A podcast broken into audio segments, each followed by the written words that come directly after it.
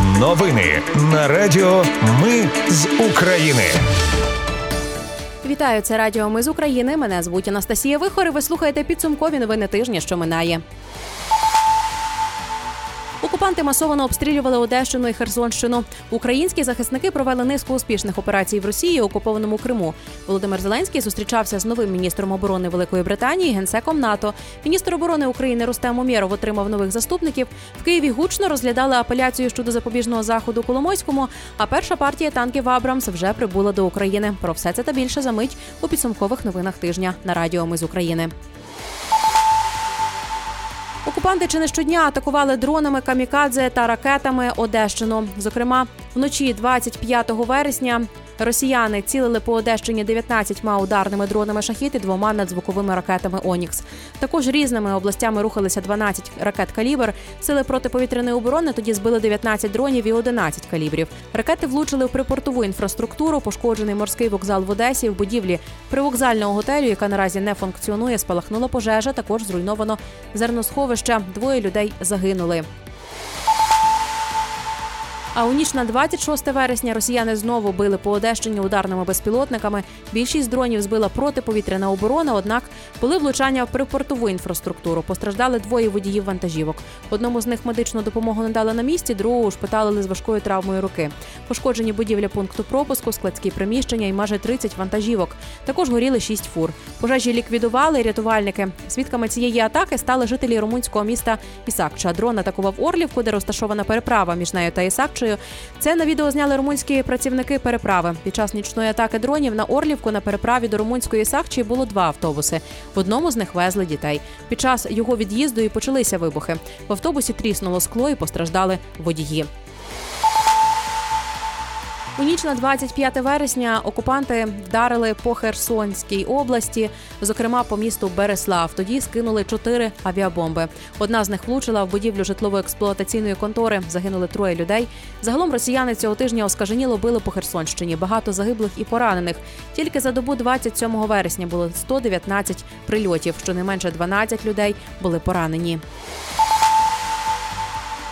Росіяни скинули авіабомби також на Авдіївський коксохімічний завод, що на Донеччині про це повідомив нардеп Муса Магомедов. Про масштаби руйнувань наразі невідомо. Сили спеціальних операцій підрахували втрати окупантів за час останніх атак по Криму. Від удару по великому десантному кораблю Мінськ загинули 62 окупанти. Наступного дня цей корабель мав вийти на бойове чергування, тому особовий склад був на кораблі. У штабі Чорноморського флоту в Севастополі загинули 34 офіцери. Серед них командувач російського флоту. Хоча не факт, тому що після цього російські медіа показували різні події за участі Віктора Соколова. А у силах спеціальних операцій заявили, що ще не підтвердили смерть Соколова. Наразі наразі ведуть розвідку. Тим не менше, у штабі Чорноморського флоту отримали поранення 105 окупантів. Будівля штабу не підлягає відновленню. А от 24 вересня на аеродромі Халіно в Курській області безпілотник атакував приміщення, де було керівництво 14-го гвардійського винищувального авіаполку імені Жданова.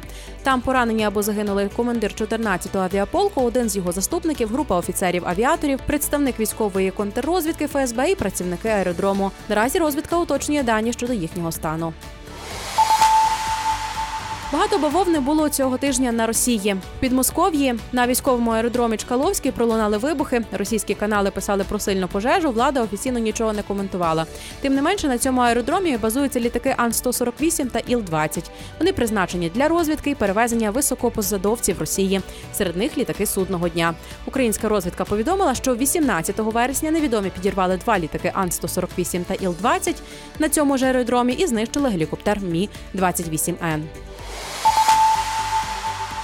А от Курській області цього тижня мешканці у паніці почали шукати свічки та генератори, адже було багато бавовни, а відтак і блекаутів. СБУ влаштувала вибухи в семи населених пунктах російської Курської області. Повідомили у спецслужбі дрон вранці скинув вибухівку на електропідстанцію у селі Снагостю. СБУ кажуть, що настав час і росіянам відчути, що таке блекаут. Графіки відключені, пошуки генераторів. Вже наступної ночі група безпілотників знову атакувала Курську область. Вони скинули вибухівку на підстанцію. Знеструмлені п'ять населених пунктів і лікарня Міноборони Росії прозвітувало про збиття 11 безпілотників. А от українська енергосистема перебуває під комплексним захистом від ракетних атак. Про це заявили в Укренерго. Це і протиповітряна оборона, і інженерні укріплення. Україна готується до зимових атак. Проте міністр оборони Рустем Умєров пообіцяв росіянам відповідь. Натомість в Нафтогазі заявили, що Україна вперше пройде зиму за рахунок газу власного видобутку. Голова комісії Олексій Чернишов сказав, що цього року пробурили рекордну кількість нових свердловин. Розрахунки підтверджують здатність пройти опалювальний сезон власними силами і без змін ціни для населення. Володимир Зеленський цього тижня провів багато офіційних зустрічей, зокрема 28 вересня. Він зустрівся з новим міністром оборони Великої Британії Грантом Шепсом, який прибув до Києва з офіційним візитом. Як повідомляв офіс президента, Зеленський подякував за потужну фінансову оборонну і гуманітарну підтримку України і обговорив посилення протиповітряної оборони. Цього ж дня до Києва приїхав міністр оборони Франції Себастьян Лекорньо. Разом із ним прибули близько 20 представників підприємств оборонної промисловості. Вони зустрілися з Володимиром Зеленським. Також 28 вересня генсек НАТО Єн Стольтенберг прибув до Києва з неоголошеним візитом. Він зустрівся з президентом Зеленським. Вони обговорили посилення протиповітряної оборони на тлі атак російських безпілотників у Києві.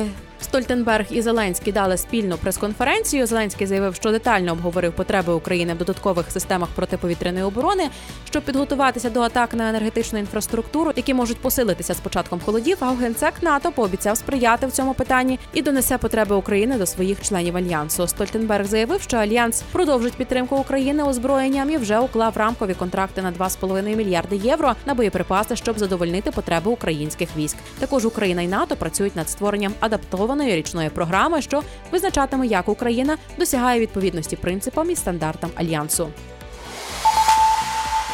Міністр оборони України Рустем Умєров представив своїх заступників: це Юрій Джигар, Наталія Калмикова та Катерина Черногоренко. Остання стане заступницею з питань цифрового розвитку. До цього вона керувала проєктом Армія дронів. Президент Зеленський підписав закон про нове покарання пробаційний нагляд. Це обмеження прав і свобод засудженого без позбавлення волі. Фактично, це нагляд з елементами перевиховання. Пробаційний нагляд можна отримати за домашнє насильство, погрози вбивством, експлуатацію дітей, несплату аліментів. Тощо це покарання можуть отримати і неповнолітні. В деяких випадках пробаційний нагляд стане альтернативою обмеження волі. Ще Володимир Зеленський цього тижня підписав законопроєкт про відновлення звітування політичних партій. Нагадаю, що партійне звітування спочатку призупинили в 2020 році через коронавірус, згодом через воєнний стан. Тепер партії зобов'язані подати звіти за всі періоди, за які не звітували. Ну і про одну із найскандальніших подій цього тижня в Києві розглядали апеляцію щодо запобіжного заходу Ігорю Коломойському. 15 вересня нагадаю, суд збільшив розмір його застави з 509 мільйонів гривень до майже 4 мільярдів гривень. Ігоря Коломойського хотіли взяти на поруки, зокрема працівники телеканалу «1 плюс 1». Сам Коломойський заявляв, що українське громадянство в нього нібито як забрали, однак український паспорт не віддавав. Він підтвердив, що має громадянство Кіпру та Ізраїлю, тому його судять як іноземця. В результаті суд залишив Коломойського під вартою. і Його апеляцію не задовільнили. Перша партія танків Абрамс вже прибула до України. Про це пише за Нью-Йорк Таймс з посиланням на двох чиновників в сфері оборони США. Усього Україна має отримати 31 такий танк. Президент Зеленський підтвердив передачу Україні перших танків Абрамс і подякував партнерам. Антимонопольне відомство Німеччини дозволило Рейнметал створити оборонне підприємство в Україні. Перша стадія буде зосереджена на технічному обслуговуванні та ремонті техніки, яку Німеччина передала Україні. Далі планують виробництво окремих видів озброєння. Болгарський парламент остаточно погодив передання Україні несправних ракет С-300. У пакет допомоги також увійшли боєприпаси для автоматичної стрілецької зброї. Болгарія запевняє, що немає потужностей для самостійного ремонту цих ракет, тому віддає їх Україні несправними. Тут їх мають полагодити та використовувати в протиповітряній обороні.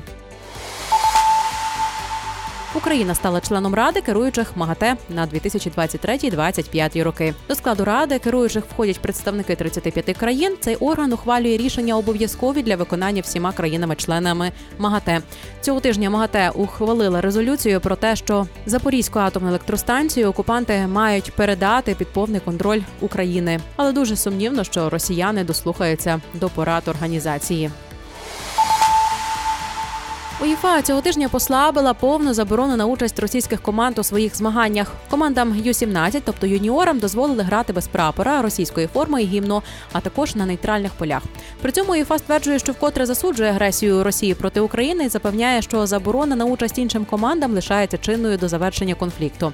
Там кажуть, що дії дорослих не мають впливати на право дітей грати на міжнародному рівні. Україна бойкотуватиме турніри УЄФА за участі росіян і просить інші країни робити так само. Українська асоціація футболу засудила рішення УЄФА. Інші країни також не збираються грати із російськими юніорами. Зокрема, про це заявила Британія та Польща. Ну і на завершення Міносвіти розповіло, яким же буде національний мультипредметний тест у 2024 році. Отож, випускників тестуватимуть не з трьох, а з чотирьох предметів. Тепер доведеться обов'язково складати історію України. А ще випускники, які не збираються вступати у виш, можуть не проходити національного мультипредметного тесту, адже державна підсумкова атестація цього року буде не обов'язковою. Це були підсумкові новини тижня на радіо. Ми з України. Мене звуть Анастасія Вихор. Наші новини про те, що дійсно відбувається в Україні. Ми не робимо новини, зважаючи на чиїсь політичні чи бізнес-інтереси. У нас тільки реальні факти. Якщо на вашу думку, те, що ми робимо, важливо, підтримайте нас. Заходьте на сайт Ми з України.ком та тисніть кнопку Підтримати. Почуємось. Радіо Ми з України. Перемагаємо разом.